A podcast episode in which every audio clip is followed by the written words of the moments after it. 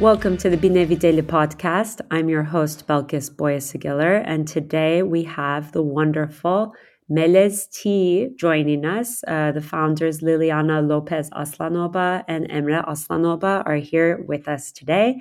This is our first live podcast that we're recording, and we hope you enjoy it. Hi, Lily Jim. Hi, Hello, Emma. it's nice to be here. Thank you. So good to be here, guys. Very happy to be here. So, Liliana, let's get started with you. How and when did you get interested in tea?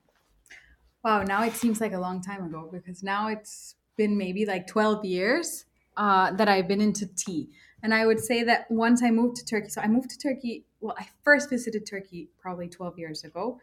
And uh, it shocked me, like the, the, the idea of tea here you know the culture how when you go to a house the first thing they serve you is like tea and i once i researched it like there's a 98 house percent household penetration of tea which is ridiculous like it's a ridiculous amount. I, I don't think you know 98% of households in turkey have tea. What's the culture like in el salvador? There's no tea. There's coffee. It's like a coffee culture. So and i for so long i didn't drink coffee because mm. it was too acidic. Like I it's weird, but I think like I'm a super taster, so I taste everything very much. Uh, so when I taste coffee, for me it's so bitter. So I couldn't drink coffee, and and that's why I, I, I drank a lot of tea when I needed caffeine. I drink coffee now after kids, but um, that's something else. Uh, but I I drank a lot of tea. So when I came here, I was shocked by that initially, and I was also shocked by you know, or, or I mean, surprised and inspired by going to the spice market it was mm. so cool. This idea of like, you know, these spices had come here from like all these different places and, and it just felt uh, amazing. And that's what actually Melez, Melez represents or means. The Melez is, means mestizo eh, in Spanish. So it's blend, right? A blend of different cultures. And I thought Turkey or Istanbul actually was a lot like that. Like it's a blend of, you know, East and West and all these um, places and that's what our blends are. Our blends are, are a bit of a blend of ingredients from everywhere.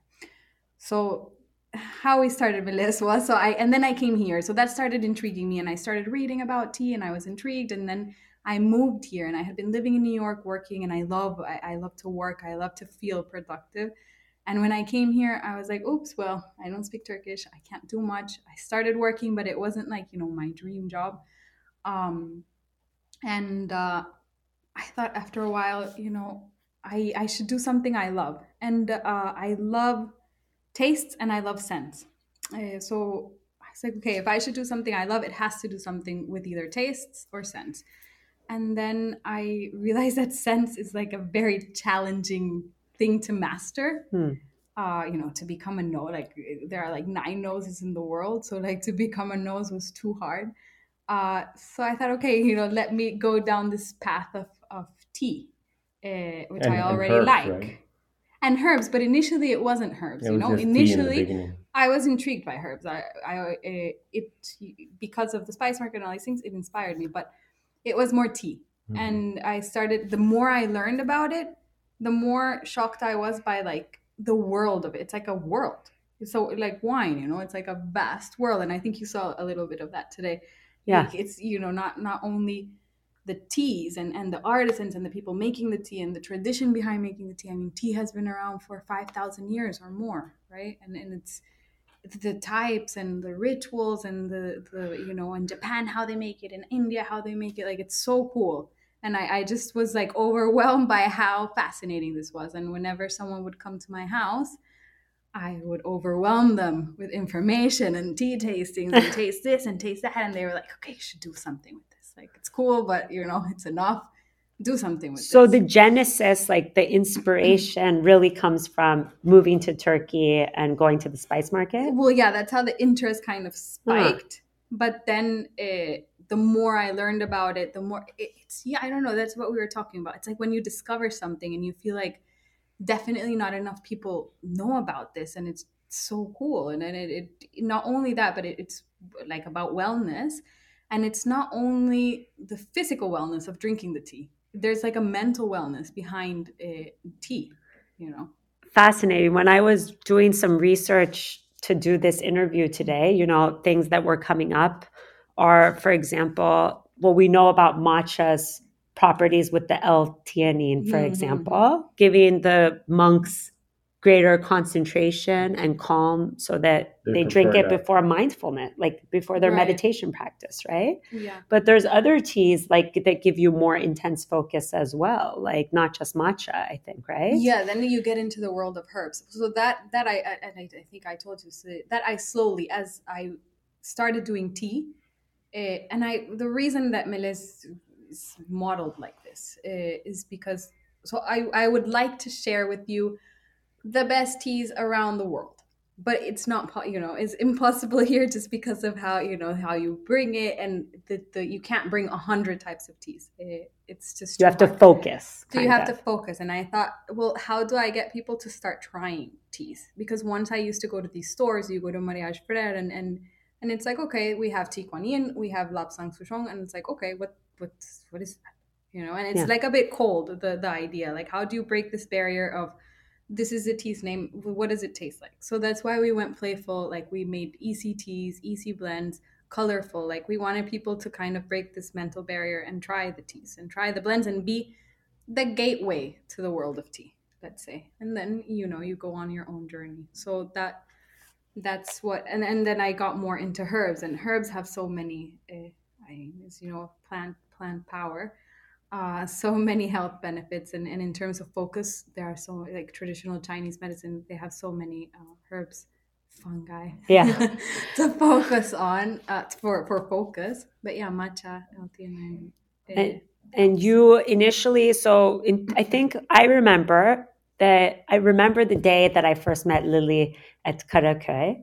I remember Mhm. uh, a very stylish, cool looking uh, woman sitting at the table right inside. Yeah, and you had come and you were like trying saying maybe we could you you make Mhm. teas, maybe we could sell them or something. I think that's how we first met, and that was like 2014 or 2015. Yeah. 2015. Yeah. Must be. And um, yeah, so then you started the brand in 2015, I guess. So Yeah. it's been like seven years now. Yeah. yeah. Wow. It's crazy. I mean, when we started, we were like with, trying to convince people, of course, because you know it, it was like people. The menus uh, were very standard. You What know, did you people- start with? Like eight teas, or how many teas did you start with? with Something like that. Five teas or something. It was six. We we thought that it should start with an even number, so we went with six. Um, I think we started around yeah with six. So I blended like by personality. I, I I do the blends, and I blended by personality type. So I thought like you know this one like specifically there's tea called Balance. bold, Yeah. and bold is for Emre. Emre.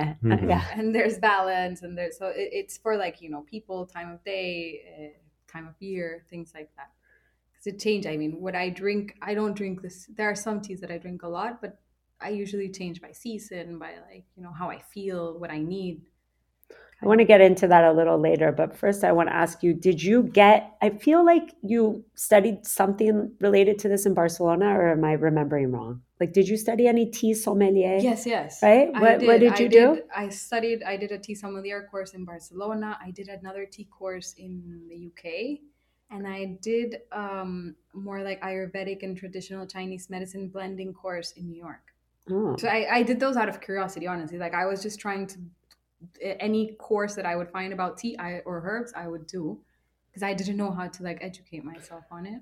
It's also very inspiring how much tea business and tea brands advanced during the last seven years, not only in Turkey but also around the world. A lot of attention shifted um, towards drinking tea in terms of well-being, health, consciousness increased. So uh, I think uh, that helped us in in terms of inspiration to advance this further.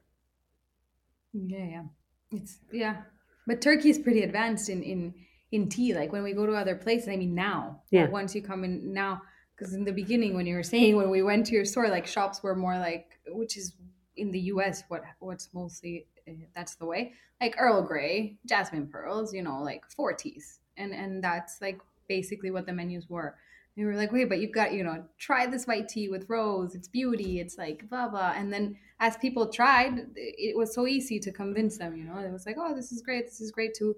And once we go in Turkey and we see in the cafes, like the the whether it's melez or not, it doesn't matter. But the the menus are like a wide array of tea, and you don't see that. You next time you travel, check out the menus Yeah. because usually they're like chamomile, ihlamur, blah blah. There's like four four tea types around. Like it's it's a uh, Turkey thing. Yeah, I mean, I think what Melez achieved in terms of um, getting people into tea, which was the initial idea, because when we when Lily, Lily discovered that this is a vast world of you know um, herbs, spices, and teas, we wanted to bring cultures and really represent that to our friends and customers. And um, since day one, we believed that the aim was more than tea. So we were getting into tea business, but we never thought that it was tea business or wholesale business or any retail business. We looked at it as, um, you know, as if we were ambassadors of different cultures, and and we knew that people had to try this, and we knew that it was a personal story for us because even though um, it's a brand, it has a lot of um, inspiration from Lily's character and my character put together, blended together. Istanbul is in the core of it. Uh, it, it is the vision. So we basically we looked at our business, and me as a business person, uh, all we thought was like you know dedication and having people try. And that was enough really. Like it, no one no one is judging you in terms of how fast you're growing in Mhm. business. We tend to anticipate that you know we need to grow really fast to get the message out there but that's not necessarily true for every everything. Sometimes for some businesses growing too fast within the first few years of your lifespan can be harmful because you can you know you cannot sometimes you, you cannot be uh, quicker than your message is being re- received in terms of speed. And people in in the business world do not anticipate this sometimes and they just focus on growth. Uh, uh, for that you need passion. There the passion because patience comes from passion so if you have enough passion for your job if you're happy with what you're doing then you build resilience and that's patience so Do a lot of feel that? businesses don't have that but i think that's The what we same had as a couple Binevi, no? You must feel that in a way.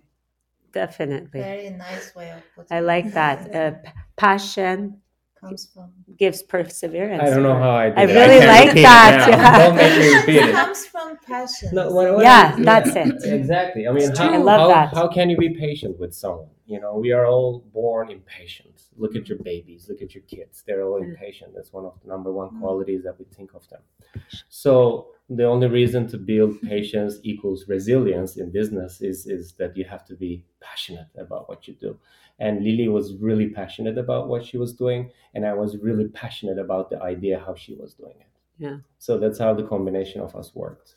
If it worked, Yeah. if you if, if if we're sitting here with your home, because Yeah. we still think like we didn't do much, so we were still But, trying. but that's what we think. When, what we when we think when when we have bad days in business or whatever, what we think is like, okay, but there's a purpose. You know, there's a purpose here. There's like our purpose. Obviously, it's not like money or things like that. Like there's a purpose behind what we're doing, and whenever we take on new projects or get sad about something, we try to remind ourselves.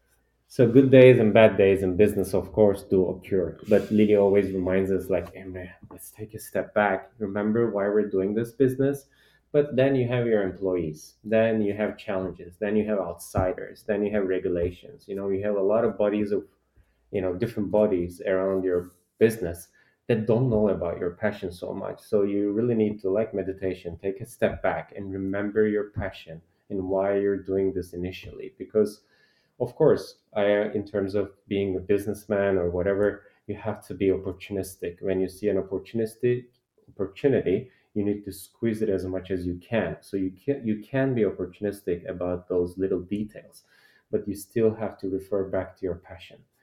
Don't you feel like that was hard in the for me it was hard in the pandemic because in the pandemic I feel like I lost touch of that one you know like when we did the tasting today it, it's like a, a different feeling like seeing a person's reaction you know having that like feedback kind of gives you more fuel to go and in the Mhm. pandemic we didn't have that for so long I mean, well, scent, smelling the scents of the teas in person and the whole ritual. Like today, get question: Can people make a reservation to go to the tea lab and try? Like the experience we had today, uh, Liliana gave us a uh, kind of a training on Mhm. different types of teas. That's so amazing. That's really cool. Do you guys have a menu? Like you have your location at Maslak Muto.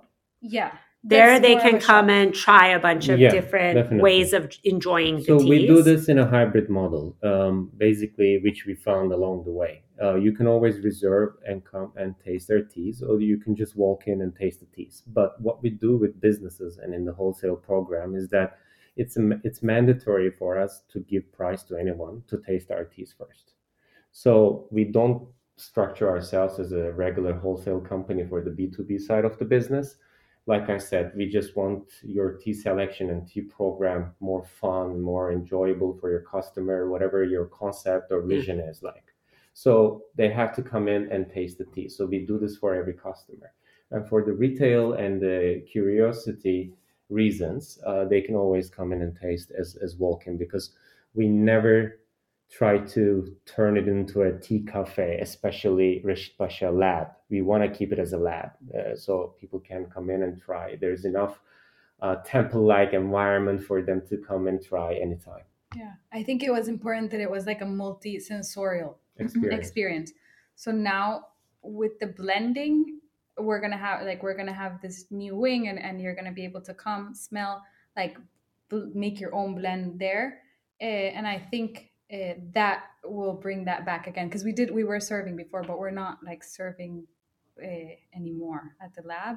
But you can come smell. They can talk to you about it, and usually there's always something on taste and uh, otherwise a lot of times like you know you you saw Gwen there he'll make it to, he can make it together with you you can make one recipe with him and I mean, Maslak is a full-on, more cafe-like location. Maslak but service. Lab, we realized that you know when you have people sit down and ask for a cup of tea, um, their expectations go beyond tea sometimes, especially in our country. They would like a little bit of piece of dessert, maybe a little bit of scone, and we really didn't want to tap from- into that Yeah, and get into distract the idea of Mm. tea because we don't even want it we don't want it there to smell anything but tea and herbs so if i cook a croissant in the back it's pretty much going to smell like butter or whenever uh, replacement vegan replacement i'm using Yeah. it for you know I, I i don't want it to be like that and lily neither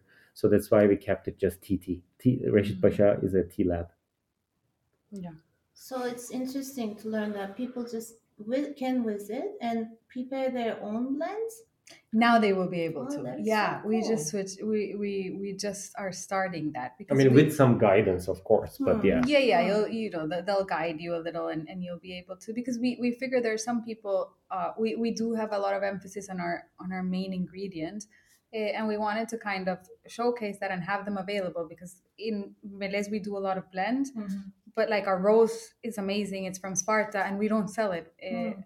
at Melez but we're gonna sell it there so like maybe you just want black tea and rose but we don't have just black tea and rose so you can go there and say I want black tea and rose and do your blend. Or we can guide you more. You can say like I want to relax and I like, you know, more floral or I like more minty and then we can guide you on how to create. Perfect. So in the beginning, you talked about the spice market providing like this inspiration. One thing that you know, kind of somebody who pays attention to provenance of ingredients that has always bothered me with going to the spice market myself is like I can't tell like how clean it is, like the pesticides in it. So yeah, uh, so can you talk a little bit about how you guys approach your sourcing and your ingredients and what differentiates you? So we we a lot of our ingredient as much as we can find in Turkey ingredient, of course we buy in Turkey, but a lot of our ingredients are imported. We work with a great company. We work with a few companies, but one of the companies that we work on the herbal side, eh, it's in Germany, and they they were t- you know we visit them a lot, and they were telling us that they spend like one million euros a year or something just doing pesticide testing, and that intrigued us. And we said, so what you know, what are you buying from from Turkey? We want to know Yeah. and uh, they they were saying like well you have to be very careful with the type of analysis that you do because every year the farmers are getting smarter and we do this year like a pesticide analysis of x type and then next year uh, they're using a different type of pesticide so They then we- find their ways around the testing. so we became like um we, we were like, whoa, we, well, we do buy a lot of things locally. You know, there's great apples here, there's great uh, rose here, there's great uh, chamomile here, and things like that. So we started uh, doing our own. The analysis. interesting fact is, uh, in Turkey, there's a there's a lot of great labs.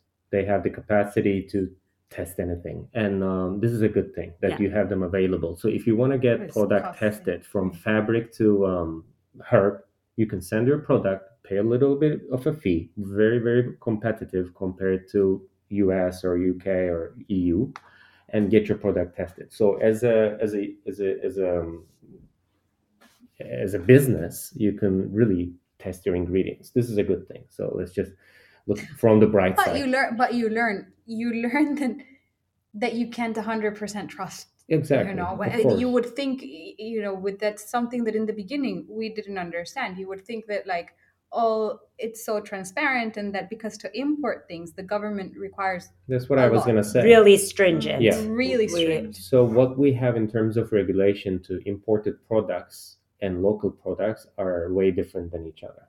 So in terms of, or there's always a product that came in that slipped through that we don't know, you know, uh, in the market that could be. Uh, so you need to know the person who you're buying, Yeah. and you need to know if they're buying from someone else or really from this person. So from Turkey, I'll give you an example. If we have the best rose in Turkey in the world, why wouldn't you use it, right? So we use it. Yeah. Um, they don't even Damask rose. yeah from they don't even source it to locals here they just export all of it so we find it from that person and we know where it's coming from and we're invited to the farm that he grows it same for moringa you know Yasharbe. Yeah. yasharbe Yasharbe. we do the same with him Moringa is local. Your moringa It's from is, Yasharbe. oh, yeah. Yeah. and um and and you know he, Spearmint from that's a contact that we share and he's a he's a very nice person and we go and try to look into detail with him.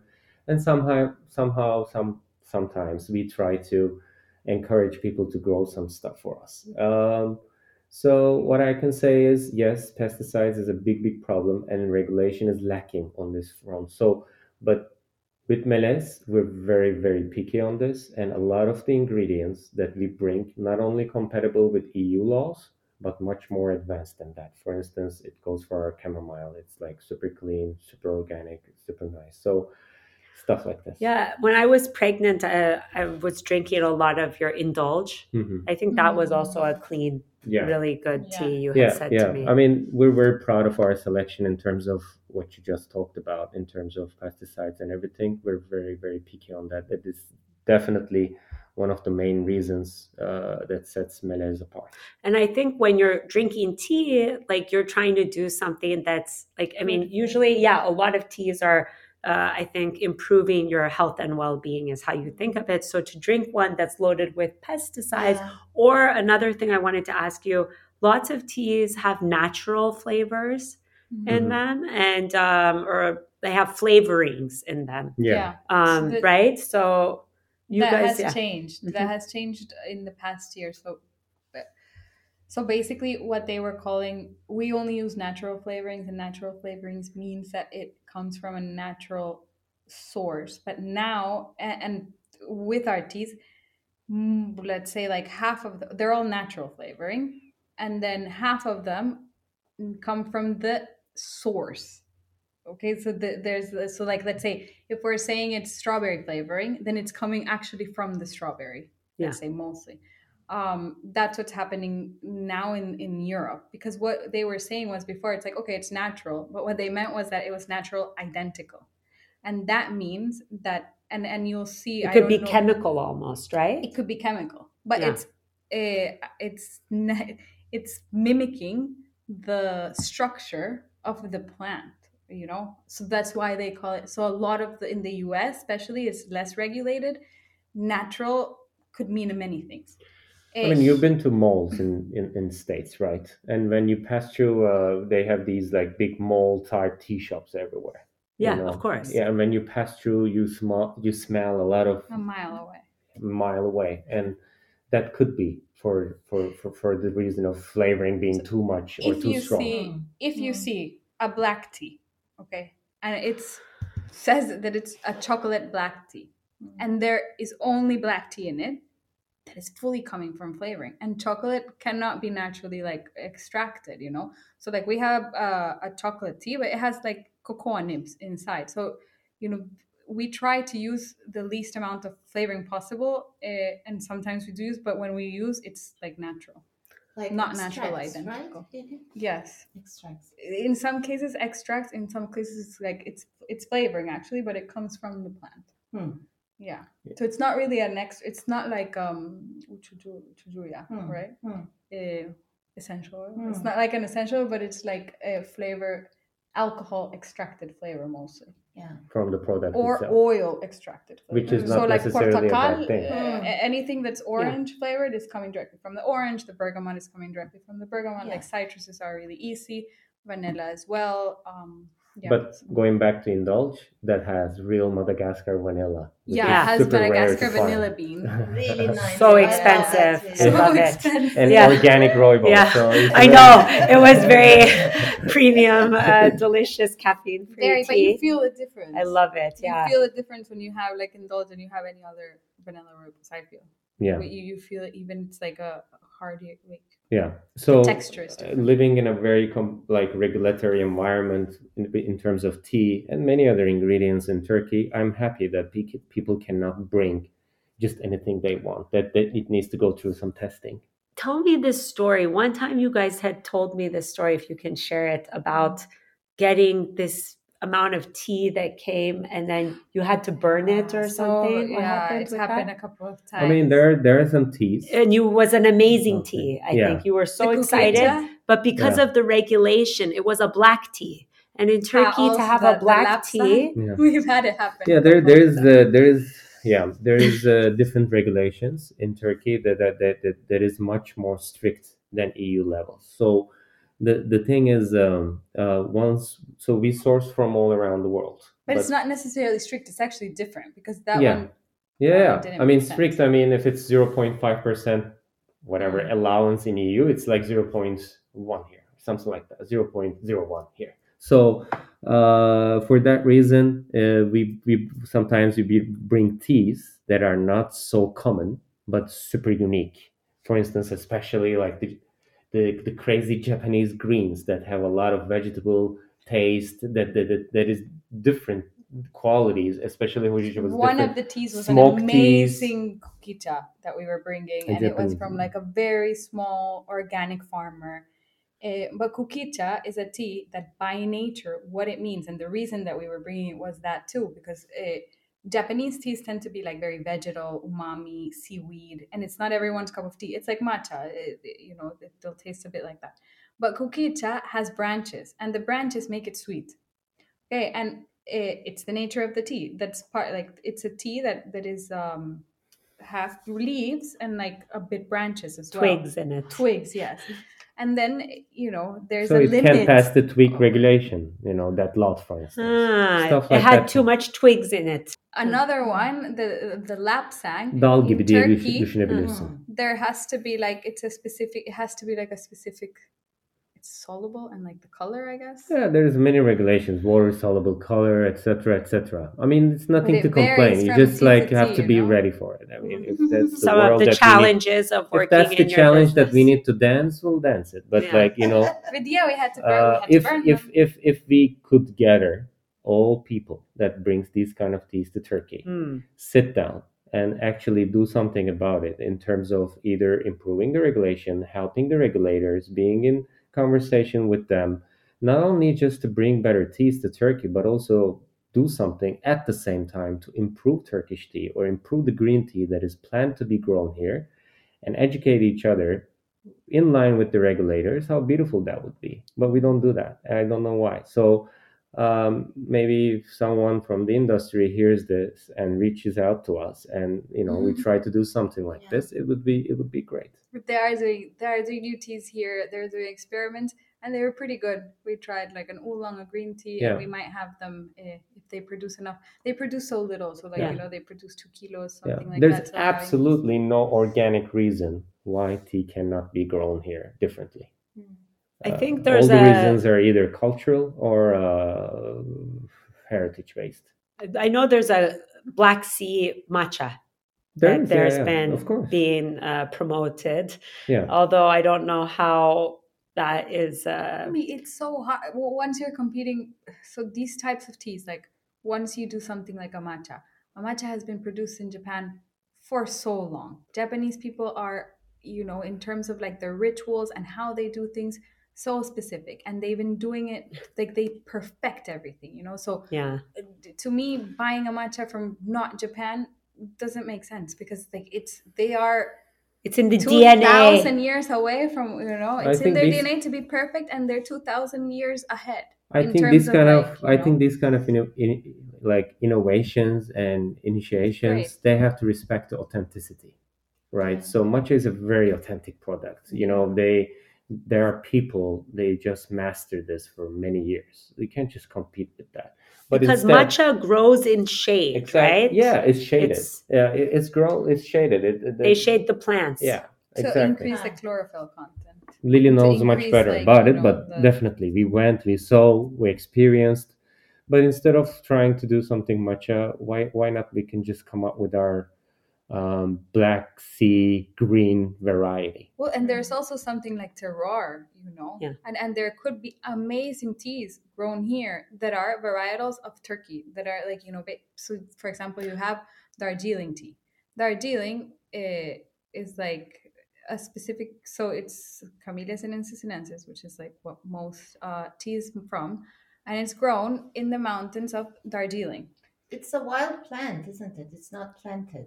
It's planted. Is well, it? there Oh. are many wild trees, like in Wuyi and in Mm. uh, China. They still have like these wild trees, but you'll get maybe like one kilo of tea from them. There's a great place in London called Postcard Teas, and they have these teas from these wild trees. If it's like one kilo a year, and you know you can buy like 20 grams, but uh, amazing teas. Um, so like in Darjeeling, you have it's it's all about the In terroir India. because you know how uh, they they've been doing it for so long and like the first flush of Darjeeling let's say specifically it's the first the first picking of the season uh, is like a type of tea. It's called first flush Darjeeling and it's like the champagne of tea and that's very specific to Darjeeling. No one else can grow like it's impossible like you cannot try to grow a Darjeeling anywhere else. It wouldn't be Darjeeling. So I think that every every place should have their own thing. Like it's Mhm. like wine you know Yeah. terroir it's important the people the, climate, hands, the climate how much it rains yeah. the soil so you know try trying to make like a specific type of tea like that it could happen it could you know it's healthy it's because of the health aspect it's interesting but maybe it could be called like I don't know, something something local Mhm. So, as far as I understood, the black tea that you're using, you're not using local product, do you?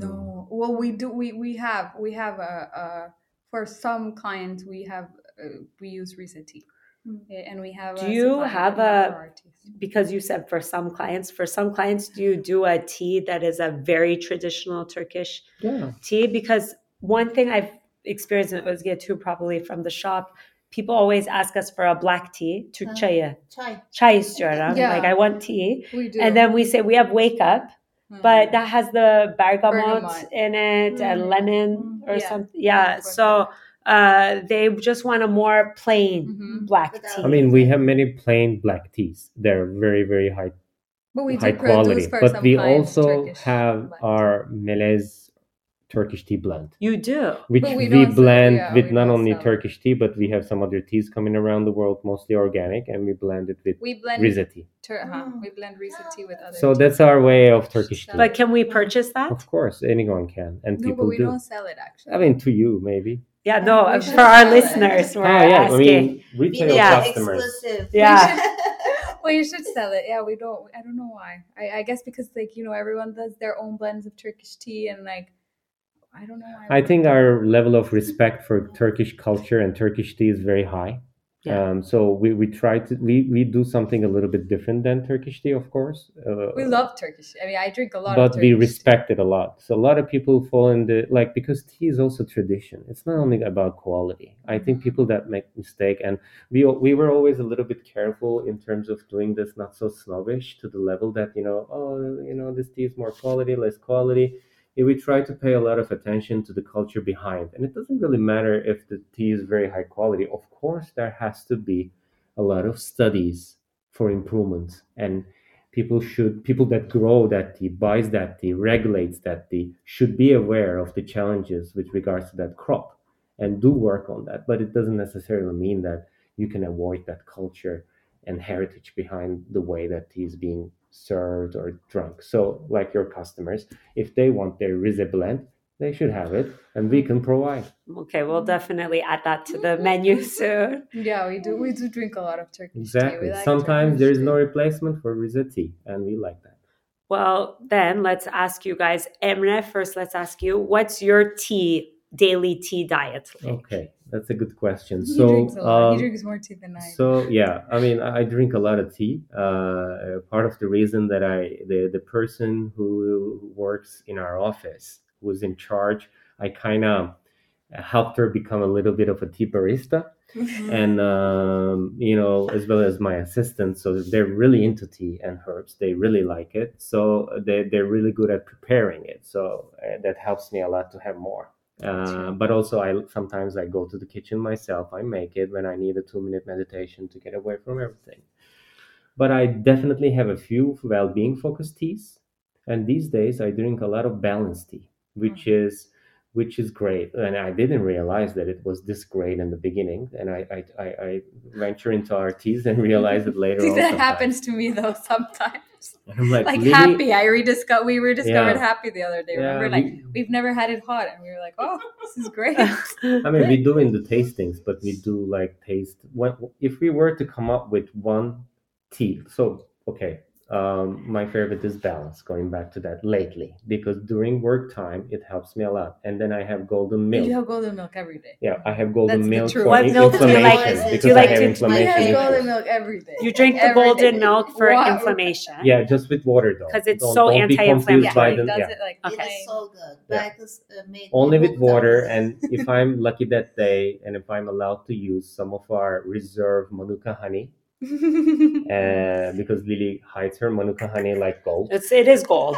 Like so gold, uh, if i can get my hands around it i have a little bit of uh, honey in it and it's pure golden milk with water and i just it's just my medicine. It helps a lot with inflammation. I remember drinking your golden milk blend for the first time, and the ginger in it was was there ginger? it in Yeah, yeah, through yeah. yeah. It was such a great ginger. Yeah, like it was just Strong. The- the blend delicious. is- yeah. it makes you feel immediately like it, you know if you're get- you feel like you're getting sick.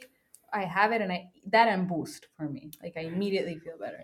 and you know a lot of times that we're, i don't know i, I want to leave this up to doctors but what, what helps me is that you know a lot of times that i feel a little bit cold a little bit chilly like i shouldn't be feeling cold but i'm a little cold that day i drink all the milk but Low because it immediately raises my body temperature and i like that Do you um drink any of the? Do you have a problem with caffeine, or do you? um i don't have a problem with caffeine and i like coffee as the first thing in the morning and Yeah. for that i trust my friends in coffee business con you know he's Petra. yeah he's no, no i'm not shy to give his name he's really the guy that made me fall in love with coffee also my wife because el salvador is a great coffee country yeah.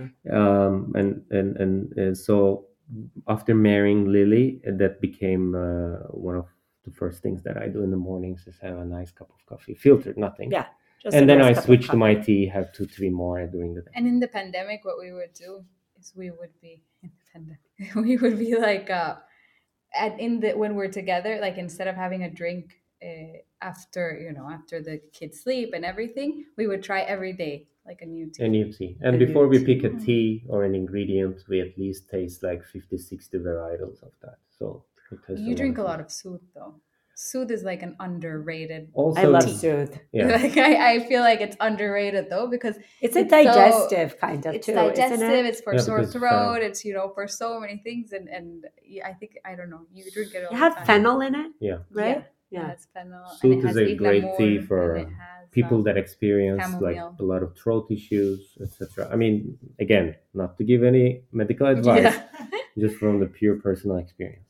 And how about Lily, your tea diet daily? Me, I.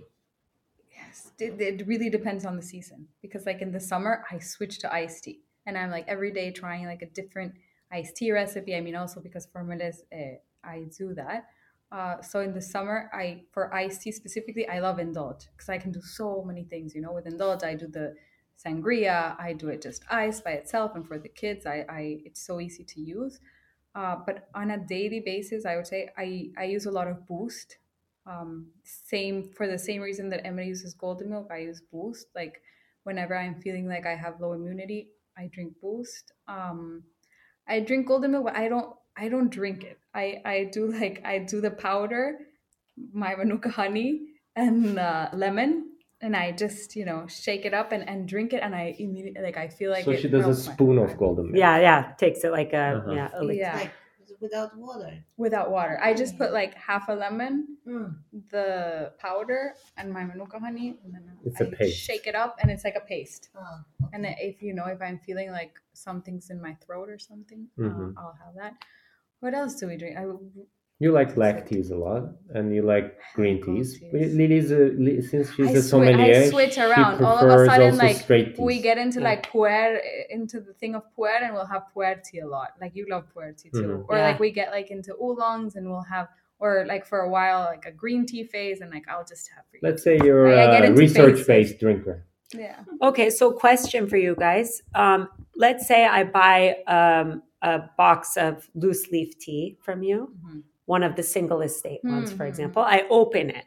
Is there a shelf life for that? How many months after opening it, or what do you? What would you say? Does the freshness erode? I know with matcha, yeah, the fresher freshness erodes. erodes. Yeah. So usually you have like once you buy from. I mean, we we it's very fresh. So once you buy from us, a year and a half.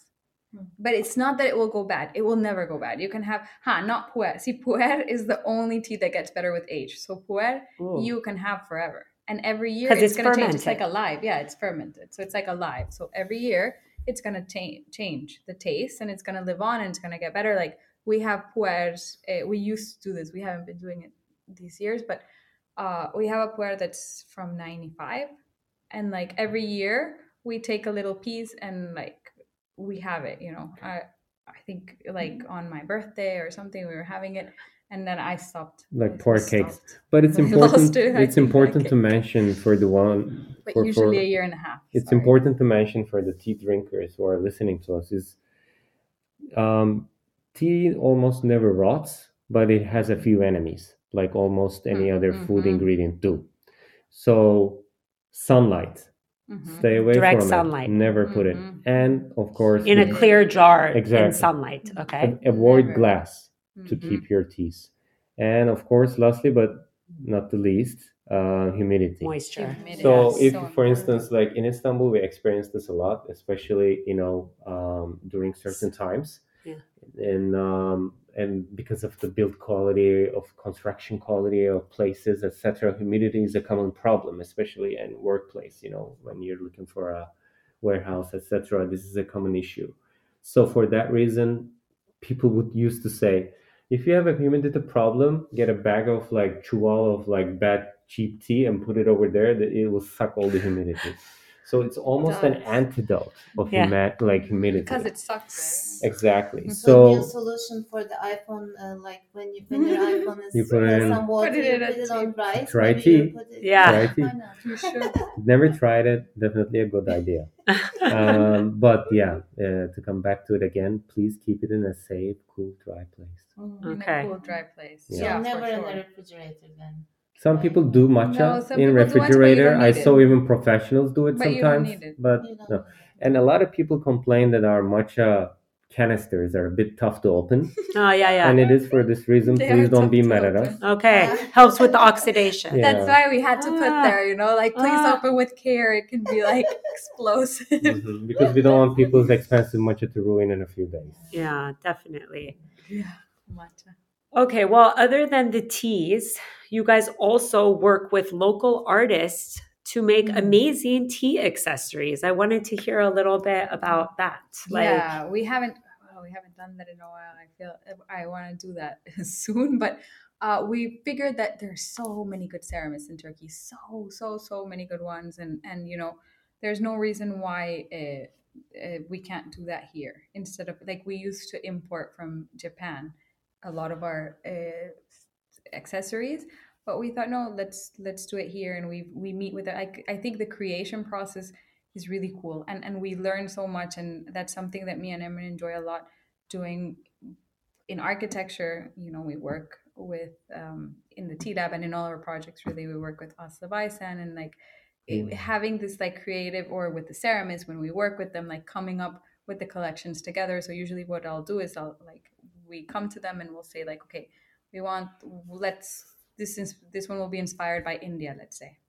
And it's about healing and it's about India so what can we do? And you know of course like we think about what they're doing already and like what kind of their style is and, and then we'll go from there. Think, and then sometimes we just have you know i don't know if you know but hussein atik he's Yeah. like a amazing amazing uh, very talented ceramist so we kind of just let him run wild. Like we'll try to give him direction but whatever he brings is usually amazing. So I think one of the like, of course, the ingredient quality, how we blend, and how much you can trust as a brand to us when it comes to product, are some reasons behind our, you know, the the differences. But one of the main reasons is actually uh, there is design and the core value of the brand, and that's purely because of Lily. And we've been uh, lucky enough to collaborate uh, in terms of architecture. When we come up with a new space, we look at it as a collaboration project instead of just uh, contracting an architect. And Studio Abe, Aslı Baysan Birgen, so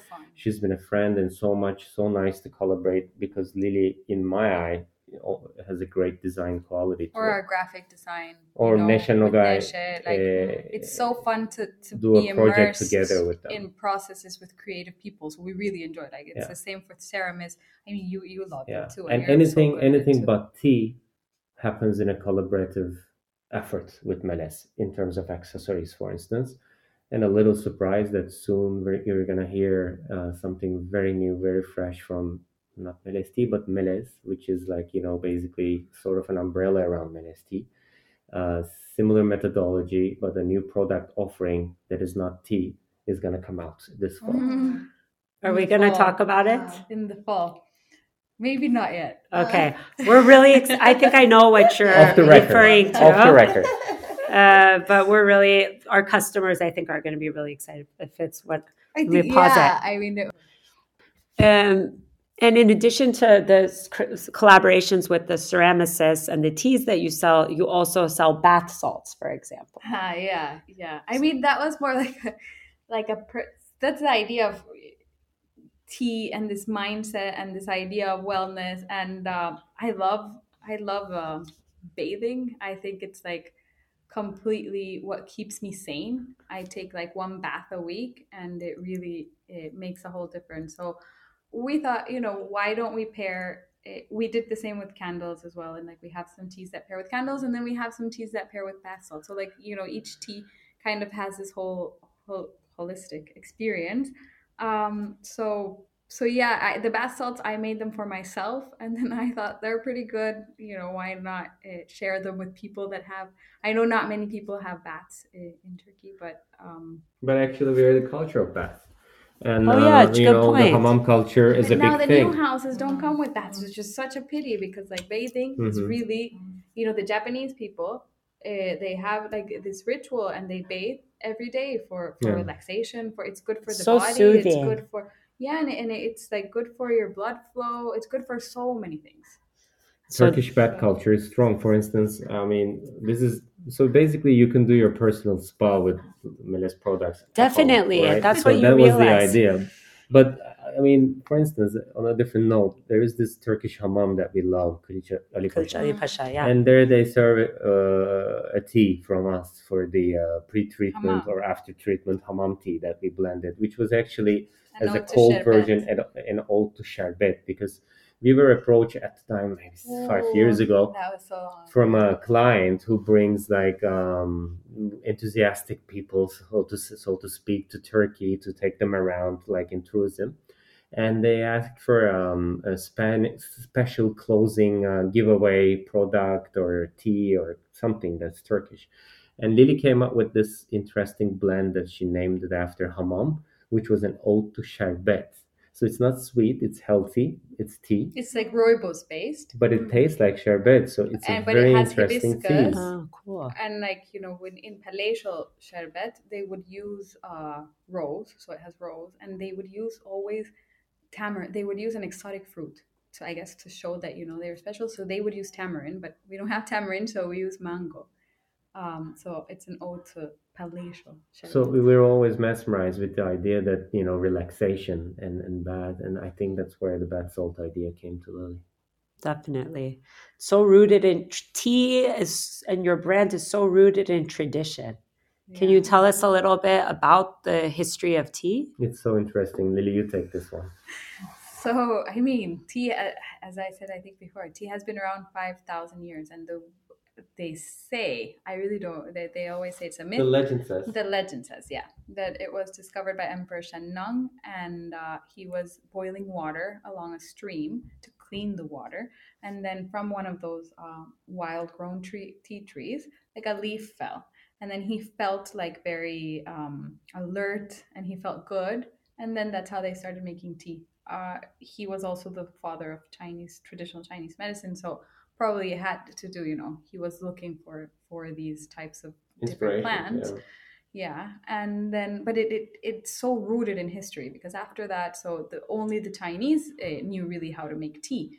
But at some point it started like propagating and uh, it started the opium wars because uh, so the chinese were selling uh, the, the british they loved tea and they were like buying tea buying tea buying tea. But uh, the trade deficit you know was was off because the British were buying all this tea, but the Chinese weren't buying anything from the British. So the British uh, started selling them opium.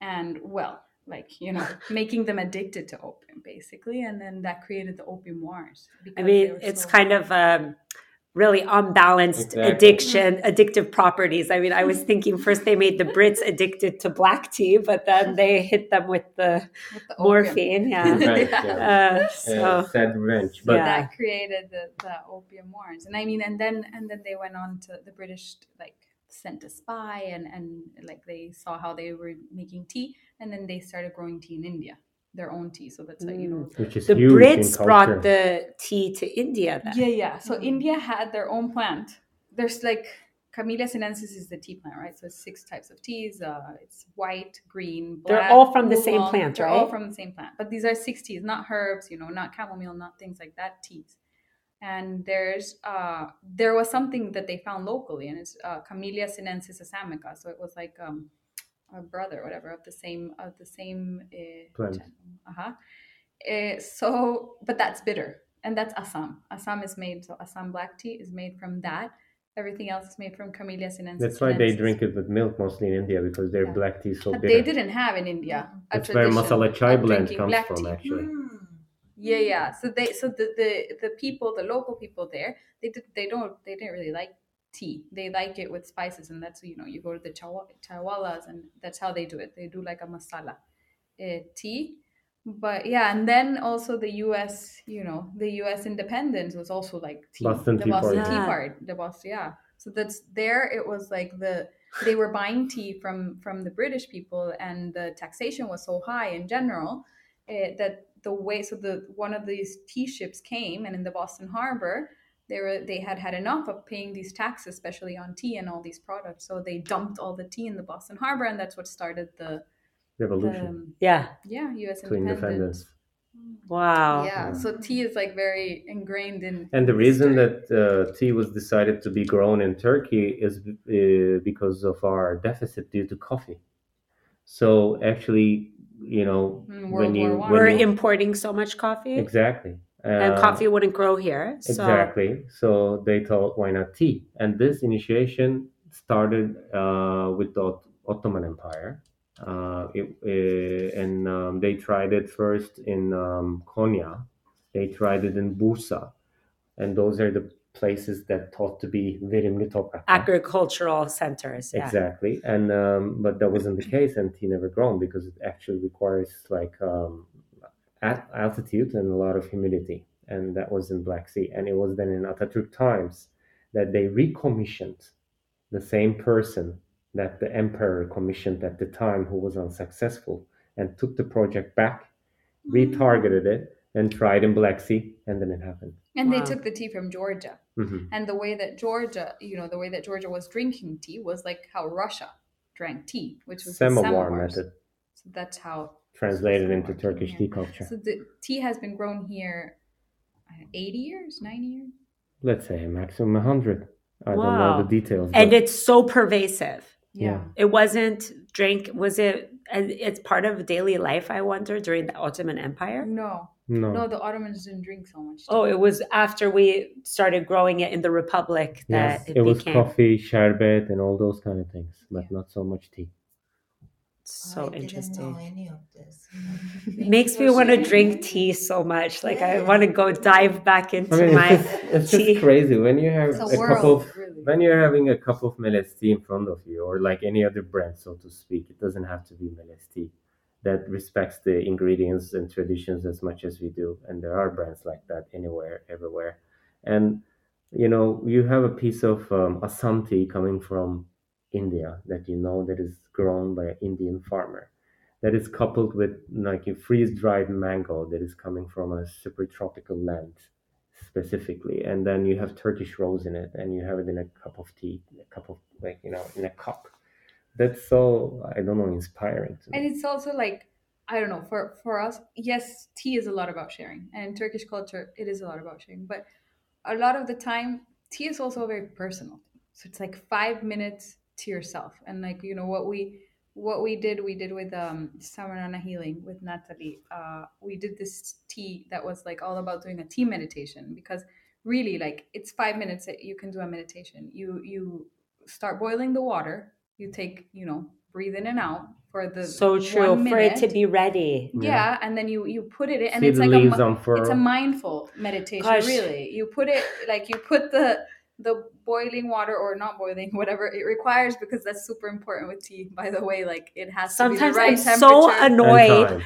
at the recommendations of the time and the, the thing. I'm like, oh God, just be ready. I want to drink what- it now. Now you guys have given me a new lens Yeah. to look at this through for Yeah. to be Enjoy your patient. time. yeah, Yeah. breathe in and out you know and prepare it and like see how the leaves open because usually the leaves will open uh, you know and then breathe in the aromas Be in the serve it, moment. be in the moment mindful drink it mindfully take in like taste it take it it's warm it's in your hand you know taste it and it's like five six minutes then we, it's a mindful meditation we owe ourselves that five minutes Oh, and so if you have beautiful. inspiring. and one one little recommendation for the time sensitive or the impatient you can really go for more like our herbal 100% herbal blends and not the tt because mm-hmm. They usually herbs usually have lily correct me if i'm wrong but they usually have a higher resistance to temperature and time yeah so they don't ruin often and remember we use 100% organic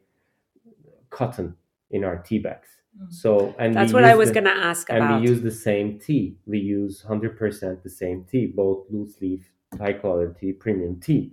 So in that case, if you're still respecting the product, but you're you know you're lazier, so you go you go with that choice. yeah yeah i mean first no you're not going to do a meditation every time you have tea but but you can't. you know you can and it's those five minutes that you can it's for yourself it's your Especially during your work, journey your it's a, So it's we- a reason to stand up. we also we we pair like we have some playlists uh, with our teas and and like Can we find is them on Spotify? yeah and the idea is that actually we're we're launching that that i can say i think. Say. We're launching a, a musical collection which is inspired by like music. Genres, yeah. uh, so like we created the blends like thinking you know there's like a disco one and like you know what when you listen to disco music like what would that taste like? Or when you listen to classical music what would that taste like? So like the classical music one is like a white tea with lavender and peach and and yeah So different playlists. And that will have we already have different playlists but this collection is just like it has really have good its summer teas it has a mambo one so like for the summer teas we did like a musical collection One thing we didn't touch on is also, you know, it's all about health and wellness here, but at the same time, I know that your teas are used a lot as mixers with alcohol. yeah Like, what is a popular combination that you could share with our listeners? Hmm. I think the easiest one would be like gin tonic Gin. because oh, there are many many teas that, that go very well with it. Like, gin would you cold brew a herbal? Like, what would you do? Like, Def- I would do a concentrate. A like, concentrate, that's instead what I mean, okay. Yeah. So so in, if you use like one spoon for let's say one cup, I would use three spoons for that same cup, and then that you can use as a concentrate. as a, eh, and you put it to flavor your gin tonic. Right. So you'll do like gin tonic and mystic tea. Let's say we do that a lot, or like we'll do with an Aperol spritz with our summer tea or something like that. Or you can infuse the alcohol too. which is very interesting to me because you get um, a bottle of whiskey and you, you infuse it with our smoke tea Oh yeah. and then you get a smoky whiskey which is so hard to get How long do you have to infuse? Does it depends take to infuse? some people Six do two hours six hours some people do Four. 20 minutes remember that there was a bar in istanbul called alexis bar Yeah. So talented. we all Yeah. miss him but uh, to me he was one of the best barmans in town and uh, we were lucky enough to collaborate with him at the time and he came up with a recipe called margarita linda With probably with the inspiration of meeting liliana you know? And he he did this like beauty tea margarita which the beauty tea the rose he just infused it for a very short time but you could still feel the ingredients. I think that's why it's interesting to mixologists because with little tea you can do a lot in terms of flavor. And the world where the world is becoming more minimal every day little ingredient and too much effect is very interesting to these creators. That's why i think tea is in the core because otherwise you used to use, you need to use a lot of like juices like mixes um bitters like but with Syrups, yeah. two grams of tea you can really get your message out there as a mixologist Yeah. That's amazing. So, last question is uh, we ask everyone who comes to the show, and you can put your own spin on it. But we always say, why plant based? Why now? Wow. You can Why take it from any plant-based? angle that Mhm. you want to take it. Mhm. I think for me, it's because plants are so powerful. I mean, they're, they're there. They're there for us. Like, like let let food be thy medicine. You know, not only food in food, but in plants. Like they, they are made. They are made to make us survive. A and why now? I mean, sustainability wise, like we need we need a cleaner a cleaner life, and I think it's it's a lot. Yes, a lot about like eh, what it does to our body but i think like we've after the pandemic a lot of us have realized that it's a lot about what happens in our mind you know and then like uh, mind and that mind and body connection and i think that plants um, facilitate that mind and body connection And for me, um, 100% on sustainability, and again, almost as strong being health conscious. But like a lot of people, I think, feel, uh, especially maybe a few or one older generation to us, they feel like they're doing something really new when they do plant based eating or anything like that. But actually, it's going back because imagine that you need to hunt an animal to be able to eat meat. And how do these people feed themselves you know? Like there has to be uh, power of plants and power of nature dates way back and, and i'm really interested in that. And i think like i feel like it's going back to my heritage when i consume such products Well, Lily and Emre, thank you so much for. Thank you guys. Thank you. thank you it's so nice to be you, with you as a friend and as a talk it was amazing You Thank filled We us with so with much both of you inspiration. Yeah.